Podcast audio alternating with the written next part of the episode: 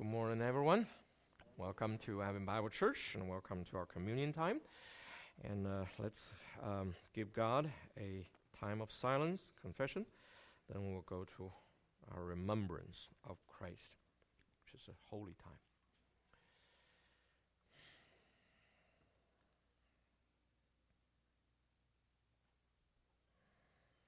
Dear God, our Heavenly Father, we come to your glorious throne to remember, to acknowledge your greatness and your goodness. We're here to thank you for being our Creator, being our King, and being our Father. You gave us life, you gave us a design for eternal life, and then you redeemed our sins through your eternal Son, who's our Christ, Lord Jesus. And we are here because of your love and your grace. And we're here also to acknowledge that even after receive your grace, we have not performed perfectly. We know that we should, but we can't um, because of the flesh. So, Father, we're here to repent, and then we pray that you will uh, cleanse us and restore us to full communion and fellowship with you and fill us with the Holy Spirit who is in us, and let Him lead us to live a life of everlasting, progressive, more and more holiness in Jesus' name and for your glory. We're praying Jesus Christ's holy name.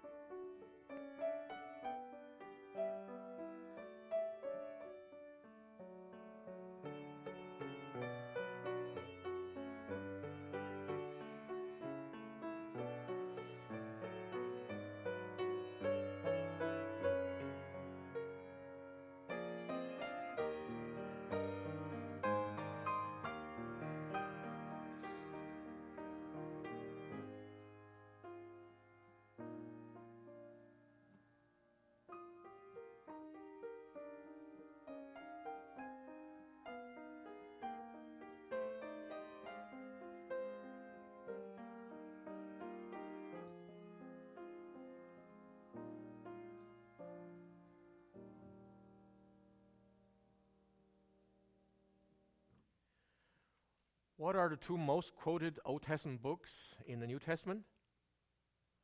One is Psalms, and the other is Isaiah. Why?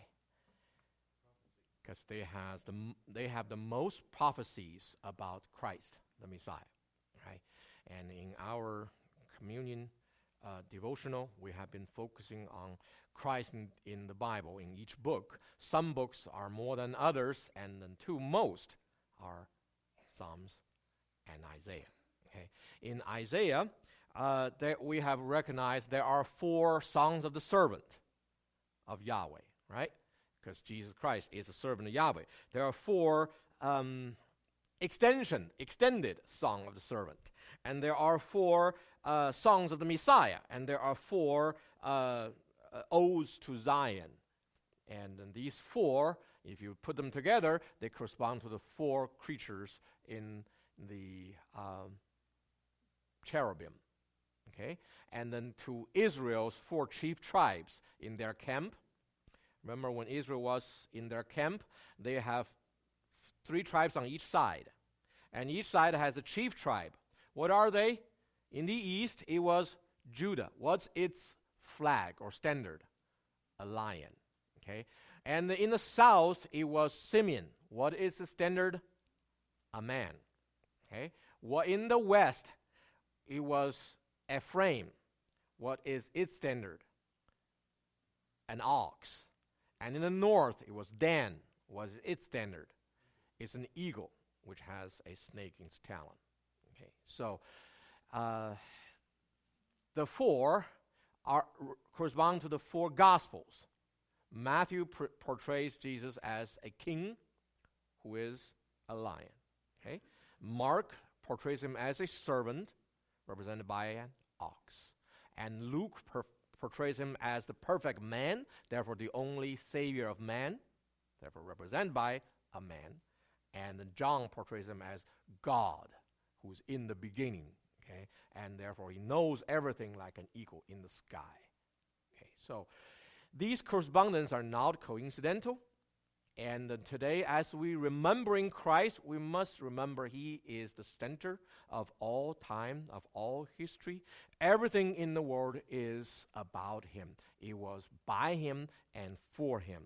And as we read today, the first song of the Messiah, it was in uh, uh Isaiah 59 21 to 22.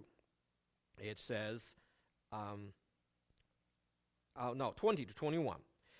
A Redeemer will come to Zion, and to those who turn from transgression in Jacob, declares the Lord. As for me, this is my covenant with them, says the Lord. My spirit which is upon you, and my word which I have put in your mouth, shall not depart from your mouth not from the mouth of your offsprings, not from the mouth of your offsprings' offsprings, says the Lord, from now and forever. So, what is the Messiah's uh, identity and task? He is bringing his chosen people, not only Israel, chosen in time, but also well, definitely for the church chosen in eternity, he's bringing them into the new covenant. Okay? The new covenant is a um, matter of familial relationship with mutual love and trust, with the sense of being uh, heir of the kingdom. So the the people who are trusted know the people trusting them. Okay, the people in the new covenant have the law of God written in their heart, not on the tablets outside, but inside. Okay? And then people in the new covenant, everybody, uh, young or old, if they are born again by the Holy Spirit, they all know God personally. In a familial relationship, you call God Father. Okay? And then you love him because he loves you. He has a plan for you. He disciplines you when you disobey, but you know he always loves you. You just want to earn his pleasure, not his love. Love is guaranteed, his pleasure is earned. Okay? So this kind of relationship, the new covenant, is what the Messiah bringing his people into. Okay?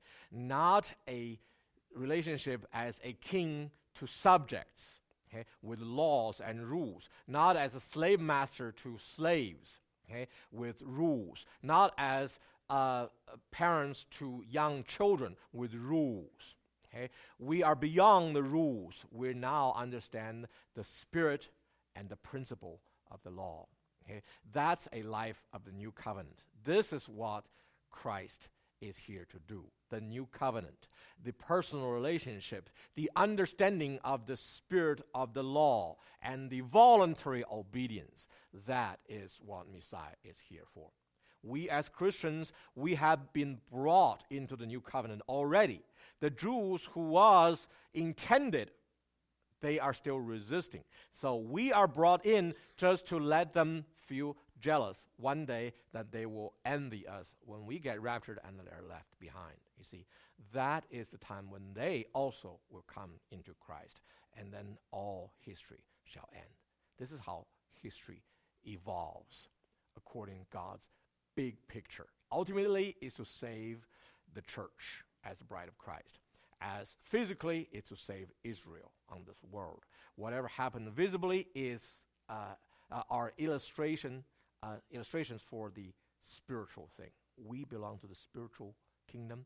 Let's rejoice, be glad, repent of our sins, recognize that even as believers we're not perfect, but we're expected to. But we are not saved because we're perfect, but because Jesus Christ is perfect and we trusted in him. We believed in his identity, we believed in his character, and we believed in his teaching. That's what we are, and that's what how uh, uh, that's how we are going to live. We trust in Jesus' identity, trust in his character, and imitating him, and we believe in his teachings, and we try to obey and apply. So as we gather today, we remember that Christ Jesus achieved all of this for us on the cross. Through his suffering, we have the hope of eternal life, the life worth living. So as we gather, we remember this grace. Remember, it's not deserved by any of us. We are not um, rich in spirit, we are poor in spirit to begin with, right? Blessed are the poor in spirit, for the kingdom of heaven is theirs. So once we recognize that, then we are on the path to the eternal life through the bridge of the Beatitudes. Eight steps. Ab- Abraham went through that eight steps, and so shall we. He's our spiritual father, right? We are his spiritual sons. So remember, Christ is our bridge. His body is what we stepped upon to enter heaven. So believe in him, love him, adore him, and worship him, and, do, and never trample upon him by willingly sin and dishonor his name. So the body of Christ was given on the cross to pay for our sins. We take this bread in remembrance of him.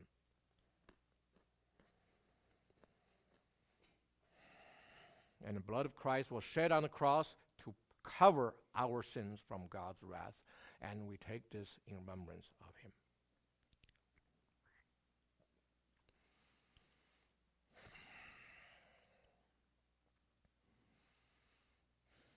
Our Lord Jesus Christ, our King, our head, our Savior, we come to you uh, um, not only accepting you as our Savior, thanking, thanking you for giving your life to um, cover our sins, but we're also here to acknowledge you as our Lord. You're our master. You have paid our um, redemption, so now we belong to you. And thank you uh, for elevating us from the position of slaves to family member and to fellow heir with you of the kingdom of God. And uh, it is all grace upon grace.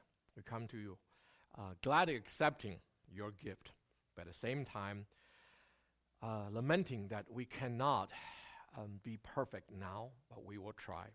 We thank you for giving us the Holy Spirit, and uh, we want Him to fill us and lead us and lead uh, to live a life in righteousness and in love. Do our best uh, in holiness and in expanding your family, your kingdom, and um, trusting that you will make all of us perfect at the end, not because of our effort, but because of your character and promise. Thank you for sitting on the right hand of God the Father, having all the authorities in heavens on earth, and you are still the humble Messiah who came into this world to love us. And by our sacrifice, we know that love is giving your life for your beloved. We pray that we will do the same. In your name we pray. Amen. Thank you.